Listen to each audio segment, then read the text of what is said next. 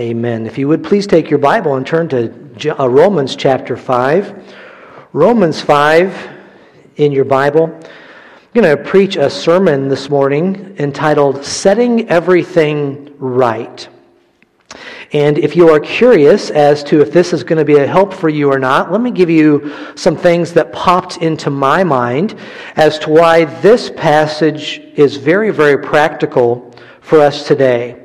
First of all, if you're a person who has struggled with guilt over a past sin that just seems to be dominant, there is something that is there, you can't seem to forget about it, and yet you're a follower of Christ, but you still are tortured by this sin of your past. I hope that this passage here will shed some light on how you can approach that. There might even be some who are wondering if forgiveness is possible because of the enormity of the sins in their past. And then also, practically, with sharing the gospel, we understand that we need to get individuals to a place for them to come to Christ. We have to get people to a place where they understand that they are separated from God. It's a strong word, but to use the word, they are enemies of God. And I think this passage today is very, very clear as it uses a contrast in that. I'm going to read verses 12 through 21 of Romans 5, and then we'll cover the entire passage in our, in our message. Starting in verse number 12 of Romans 5, the Bible says this Therefore, just as sin came into the world through one man, and death through sin, and so death spread to all men because all have sinned. For sin indeed was in the world before the law was given but sin was not counted where there was no law. Yet death reigned from Adam to Moses, even over those whose sinning was not like the transgression of Adam, who was a type of the one who was to come.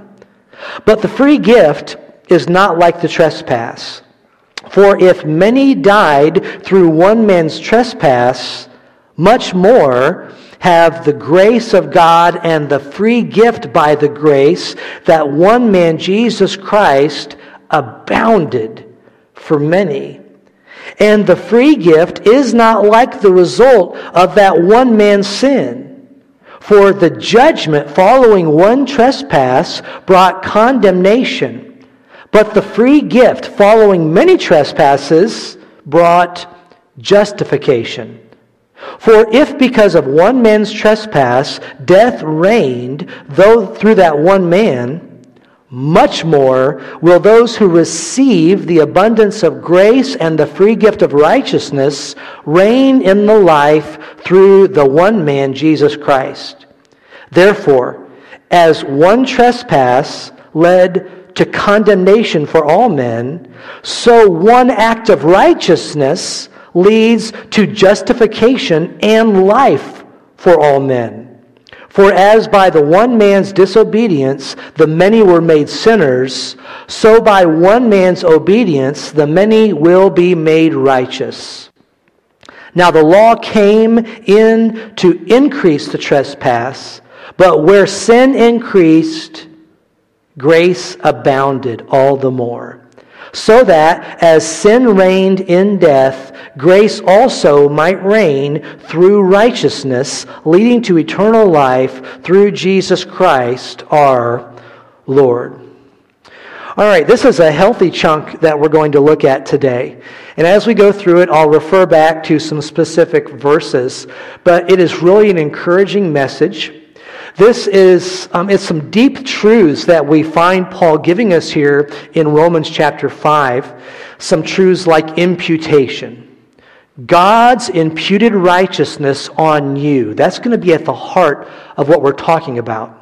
And what we're going to see specifically is a contrast. Throughout all of these verses, there is a contrast. And it is amazing how we look at this and we can see the incredible difference of the actions of just one. I want to give you a name that you've likely never heard before Dashrath Manjhi. Now, Dashrath Manjhi is an individual that most of us have not heard of, but he is one who was a person that stepped out there and did something that would benefit many others. Let me tell you what Dashrath Manjhi did. He lived in the hills of India, and as he was there, he, he took care of goats. That's what his simple life consisted of. But in those hills, his wife one day had an accident in the hills. She fell, and she had a very serious injury. It was so serious they were going to have to take her to the hospital. Well, because of those mountains and how everything had to be set up, the, the travel distance to the hospital was 45 miles, and they did not have any kind of a vehicle to get there. So I'm assuming, I'm assuming they put her in a cart and they started this trip 45 miles to take her to the hospital. It was a horrible ordeal. When the whole thing was over, Manjhi got back to his place, and here's what he decided to do he sold his goats, and he bought a hammer, and he bought a chisel, and for 22 years, Dashrath Manjhi worked a road and built that through the rock system. He spent time chiseling away at that mountain. And what he ended up making was a road that would be 30 feet deep in the mountain, 25 feet wide, and 360 feet long. That's what he did for 22 years. Here's the effect that it had it took that trip from 45 miles to get to the hospital. It changed it and reduced it down to just four miles as he made a way to get to a village that was much closer to the road.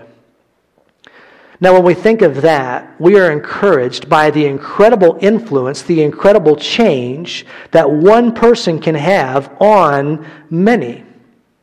Well, as we look into Romans chapter 5 today, what we're going to see is this two people that had an effect on many. First of all, we see that Adam, Adam's sin brought death to the entire human race. But Christ's gift brings life to those who will receive it. And so, here in this passage, Paul is going to lay one man and what he did against another man and what he did. All right, all that to take us to our text here in Romans chapter 5. I'm only going to do one verse of review. We've already covered about the first half of Romans 5. And the only verse that I'm going to point out that we've already talked about is 5 8, which is a familiar verse to those of us who know the Romans road. Romans 5 8, but God shows his love for us in that while we were still sinners, Christ died for us. And so there's a comparison going on here too, and it's the comparison of man's love versus, do you remember from last time? Man's love versus divine love. A, a man might possibly die for somebody who was good, but a man wouldn't die for a scoundrel. Compare that to what God did where Christ died for the ungodly, for those who were his enemy. So we find a little bit of contrast already in the beginning of Romans chapter 5. And now we're going to see contrast between Adam and between Christ. If you're taking notes, I've only got two points for today. And number one is what everyone is in Adam. So I mentioned earlier, this is going to be a helpful passage if you're talking to someone and you're having a hard time seeing them as a sinner, right? This guy is the nicest guy I know, and yet he needs salvation. So this passage here t- brings everybody down to the same place. Can you remember when we started our time in Romans why this book was written? It was written to a church. There was a contrast p- between believers in that church. Some thought they were better than others. And by the way, things, uh, the devil still uses the same method. He's going to bring something up and try to drive it as a wedge between believers. We need to be very, very careful that we do not major on the minors and allow something that is not a major issue, a major teaching in God's Word, to be a point of division. So, what we find here in verses 12, 13, and 14 is what everyone has in Adam. Bottom line, these believers in the church at Rome, they were all dug from the same horrible pit. They were all equally sinners. Nobody deserved salvation. And for our text today, bottom line for you and I, and can we just get real about this for a minute? Adam blew it, didn't he? Did, Adam blow this for all of us? Can we all kind of agree on that? We look back at Adam with a little bit of disgust dripping in our voice sometimes. And we look at Adam and just understand that every human being has been assigned death because of Adam. There is a term that theologians use to refer to Adam as far as the one that brought sin into mankind. Adam is called mankind's federal head. The federal head. That is why each of us are sinners, because it started with Adam. What this is telling us is that every one of us is born S I N positive, if I can use that expression. Now, I don't want to um, get, too, uh, get too involved in your thought process here, but I can't help but wonder if very many people haven't had the thought process of this. You know, if I ever get the opportunity to talk to Adam, I think I'm going to give him a piece of my mind. I think if I ever get a chance just to, just to be with that old boy, knowing what I know about Adam and sin in this world and all the aches and pains that I have, and all the sin that I struggle with, if I ever get the chance face to face with Adam, I'm going to give him what for? Well, I want to slow you down on that. I understand that thought process. Oftentimes we blame Adam. Many guys will blame Eve before Adam, which I don't think is accurate. But when we see this, we need to approach this with the right thinking. Some people might even say, you know, it's not fair. I, I never knew Adam. Why am I suffering? Because of what that guy did so long ago. But we need to understand this, and I think we find this underlying in Romans 5. Every one of us would have failed this. If God would have tested every human being individually, every one of us would have failed that test. Honestly, it's just pride that makes you think that you could have done better than Adam if you were in that situation. So, what we find here is that all human beings come into this world, here's three things spiritually dead, we will all face physical death, and for those who will not receive, and we find that word later on in the passage, for those who will not receive Jesus Christ, they are eternally dead. And so death reigns, is the idea of these first few verses. Everyone is physically dead, everyone will experience physical, physical death, and if we don't accept Christ, we will be eternally dead. Now look at verse 13 there. We find in verse 13 that the result of sin is this word that I've mentioned, and I'm going to mention it a few more times. The result of sin is death. And Paul goes back and gives some history here when he goes back to not only Adam, but he goes back to Moses. Did you see that in our text there? He mentions Moses, and the reason he mentions that is because up until the point of Moses, the law had not been given. That's why he's mentioning that. And so some people are going to be thinking, well, if the law hadn't been given, then how, how are they guilty? Are they guilty or not? And he mentions there that even before the law, every individual that was ever born still, what happened to them physically? They still died, right? So they still were under this judgment. The result of sin was physical death for all of them. Now, let me say this about the law. And Paul says this in the passage. When we were given the law, what it did was that it made our sin more clear. It made it more obvious.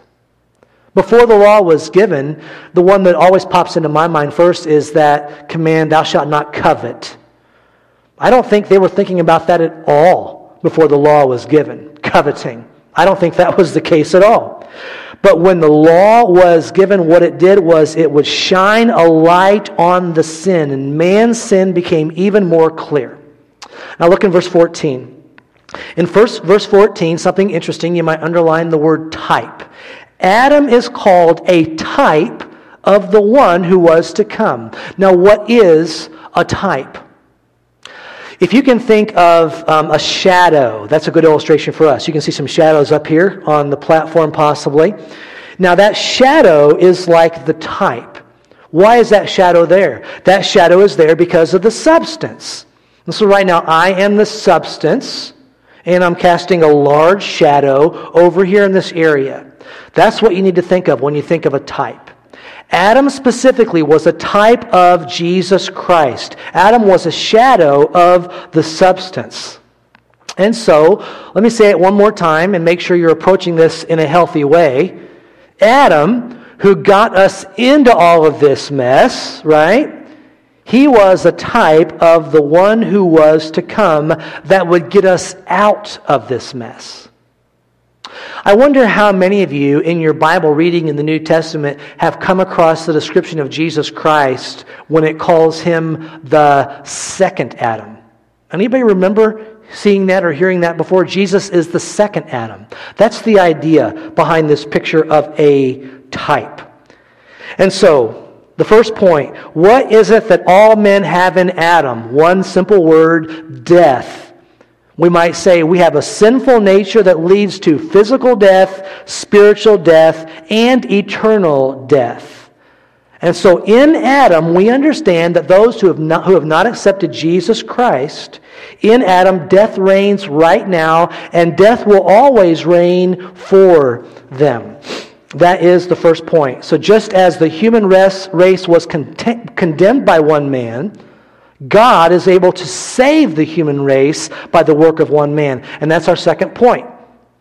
If you're writing this down, number two, what anyone can be through Christ. What anyone can be through Christ. So we see the contrast. Adam's sin brings death, and Christ's gift brings life. Now, I don't like to bore people um, with getting into some of the details of counting how many times some words were used. Having said that, I don't think it will bore you. I think it will help prove the point by letting you know the number of times the word death is used here in this area that we're studying in Romans. In all of the New Testament, this word for death is only used in all the New Testament 19 times. All right? So 19 times through the New Testament. 18 out of 19 times when we find this word death, we find it in Romans chapters 5, 6, 7, and 8.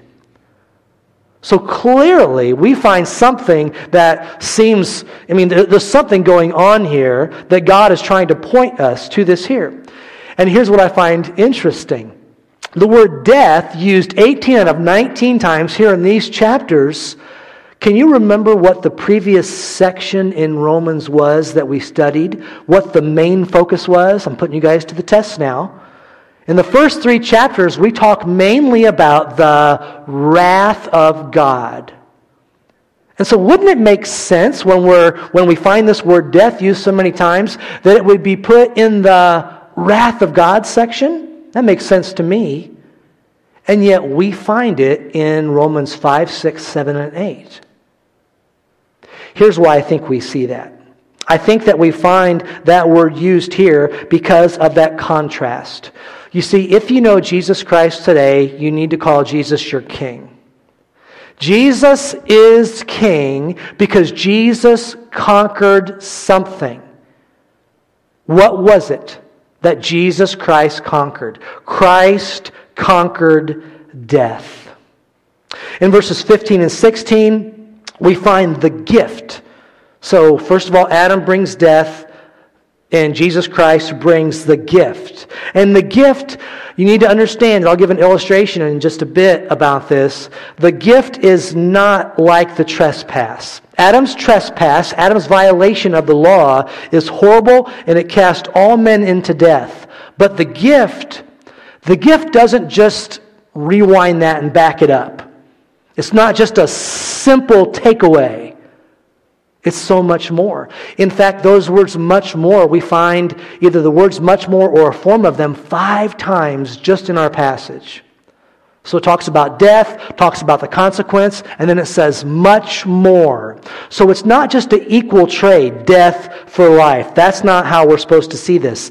In fact, in verse number 20, you will find the idea of this that grace, that gift of grace, it superabounds. Where death used to abound, here grace superabounded.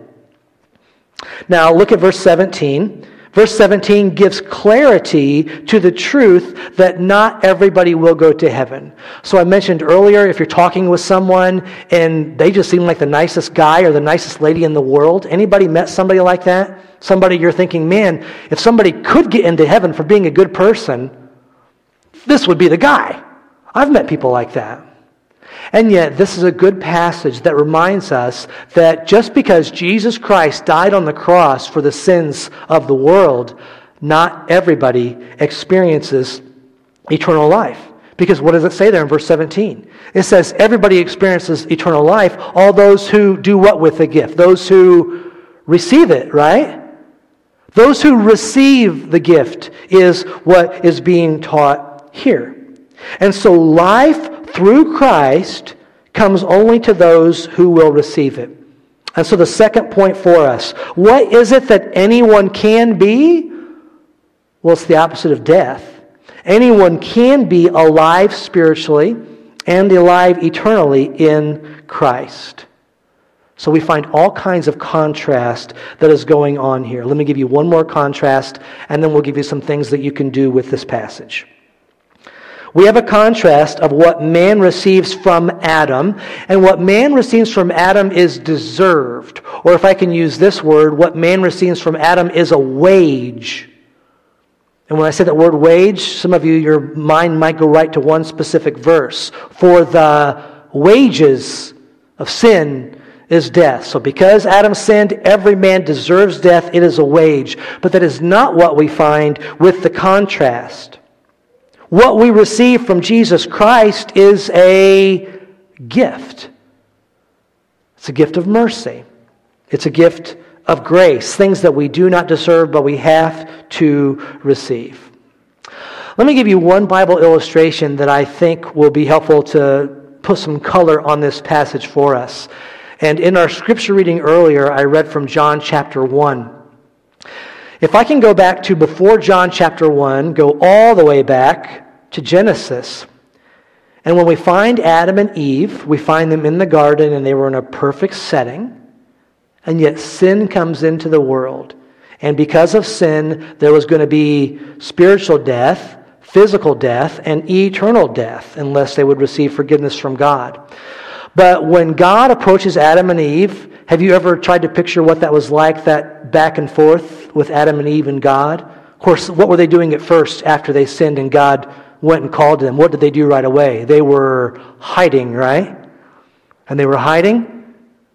And then when God finally talks to them, they were embarrassed about something. What were they embarrassed about? They didn't want God to see them because they knew that they were naked, right? So they tried to make themselves some coverings out of some leaves of some sort. And God did not leave them with those coverings that they brought. What did God give them? God gave them some coverings that were taken from animals that had been killed. I believe we see here that there were two animals that would have been killed for each of them so they could both have a covering for themselves. Two animals killed for the sins. Let me have you fast forward a little bit to another familiar passage Passover. You remember when Passover started? We're right at the tail end of the plagues in Egypt. God's people had been taken, had been become slaves, and God's going to deliver them. And the final plague was the Passover, which was the death of the firstborn. And at that point, you find one animal being killed, one lamb killed, and that covered who? That one lamb covered the entire family that was inside that door. Do you remember that? Let's fast forward a little bit more to the Day of Atonement. When we look to Israel and the Day of Atonement, Yom Kippur, we find that one lamb is being sacrificed, and who did that, who did that cover? That covered the entire nation of Israel, right? And let's fast forward a little bit more when we come to John the Baptist, that passage that we read earlier. And how beautiful that John would not receive accolades and he would not be put up there as something that he was not. But John the Baptist said about Jesus Christ when he saw him coming, what did he say? Do you remember? Behold the Lamb of God that takes away the sin of the what? The world. It is truly incredible the difference that one God, one Lamb could make.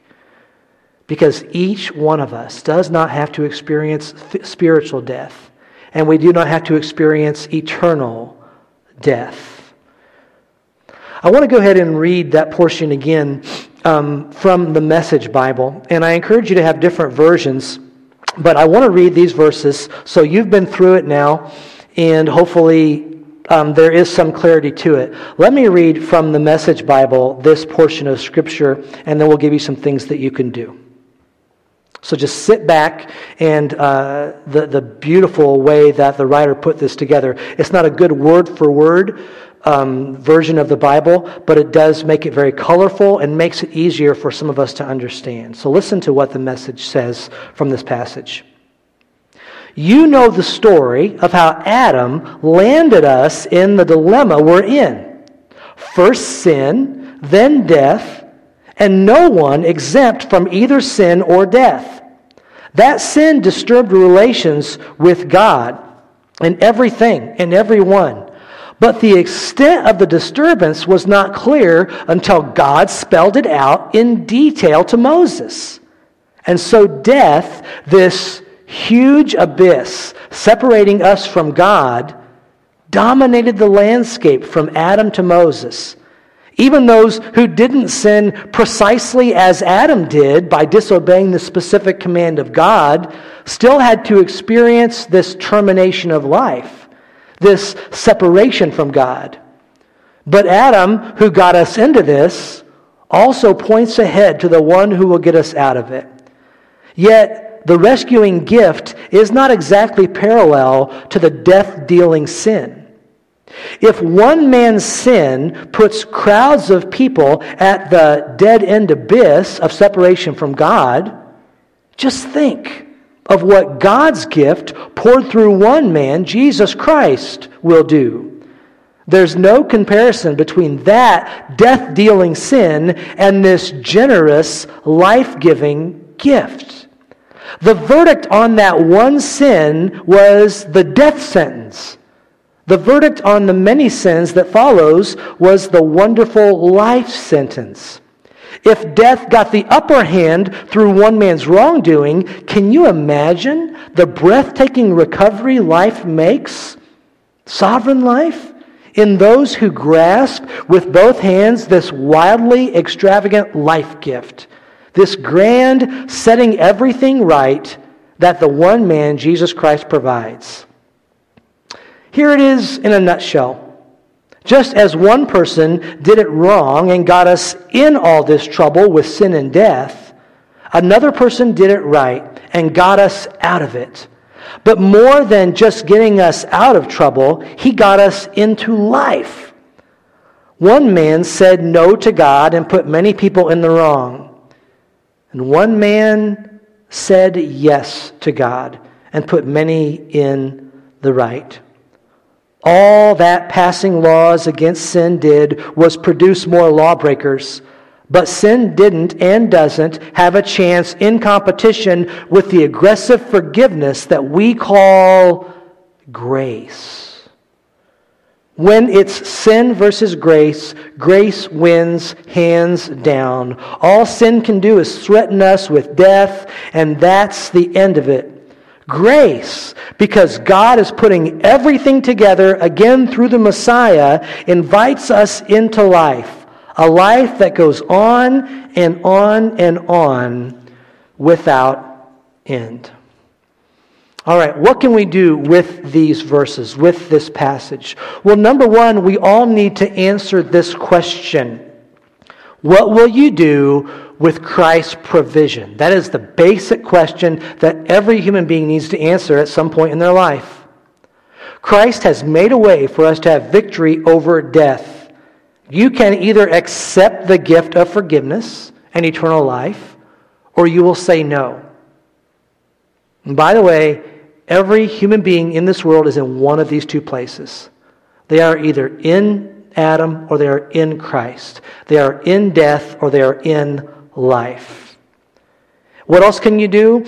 Well, I mentioned earlier practically how this is so helpful about our past sins. I know some individuals that have some sins in their past that they think are so great that they cannot have peace in their present life because of those.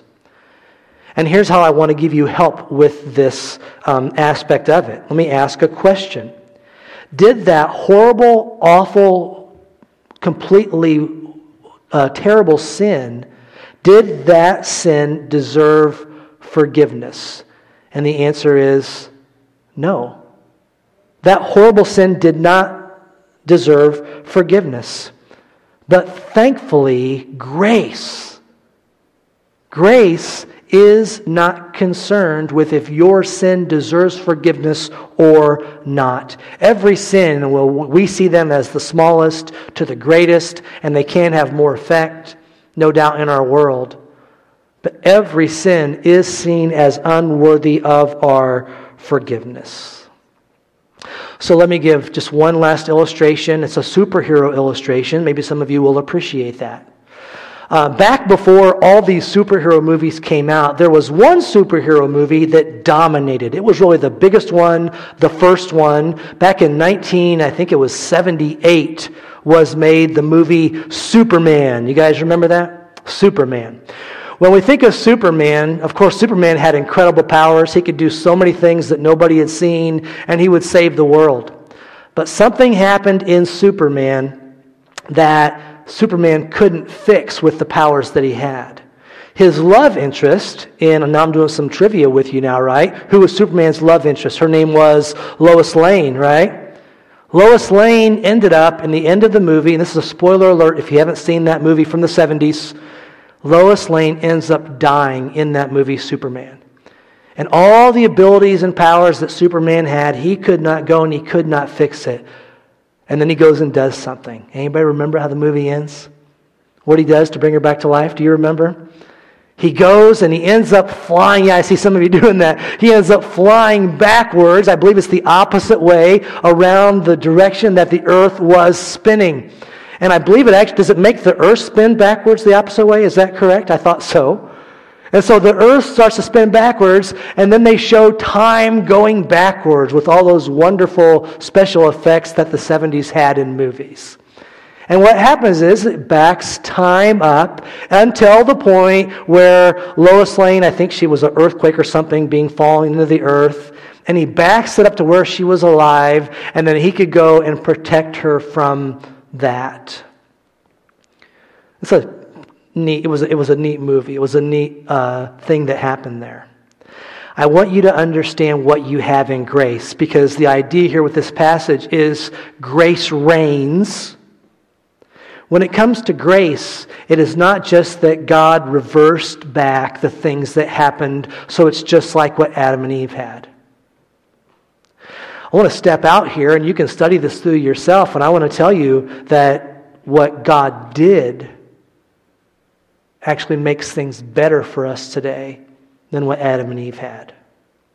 Because when we experience grace, Adam and Eve didn't experience grace. When we experience grace, it is something that demonstrates God's love in such a unique and amazing way. So, what you and I can experience today, what Christ made possible through his work on the cross, means the things that you deserve and that I deserve, we don't get those. And that is called God's mercy. That's incredible. And the things that we don't deserve to have given to us, God gives them because of the sacrifice of Christ on the cross. And that is called God's grace. And that's why five times we find those words much more. Christ did this, and it's better for us today. Now, I'm not saying it's not difficult. I'm not saying that I don't wish I didn't have sickness and we didn't have death all around us. But I am saying that what Jesus Christ did and what Romans 5 teaches us about is that what Christ did was so much better because of what I get to experience on this day. For those who have received Jesus Christ as their Savior, death has lost its sting and grace reigns. Let's pray. Heavenly Father, you are so sweet and good to us to allow us to experience forgiveness. You are so good and sweet to us to allow us to look at you and see that sacrifice and understand that it doesn't just reverse what Adam did when he brought sin into the world, but it goes beyond that and allows us to feel so loved and so blessed. And we thank you, Father, for loving us how sweet that you know each of us by name. How sweet that you make this available. And for those who receive Jesus Christ, how sweet to be able to live with a, with a life where grace reigns. Help us never to grow tired of being thankful for this. We pray this in Jesus' name. Amen. All right, Tim's come and we're going to have one more song and then we're going to have a prayer time as a congregation. Tim, you lead us in a song.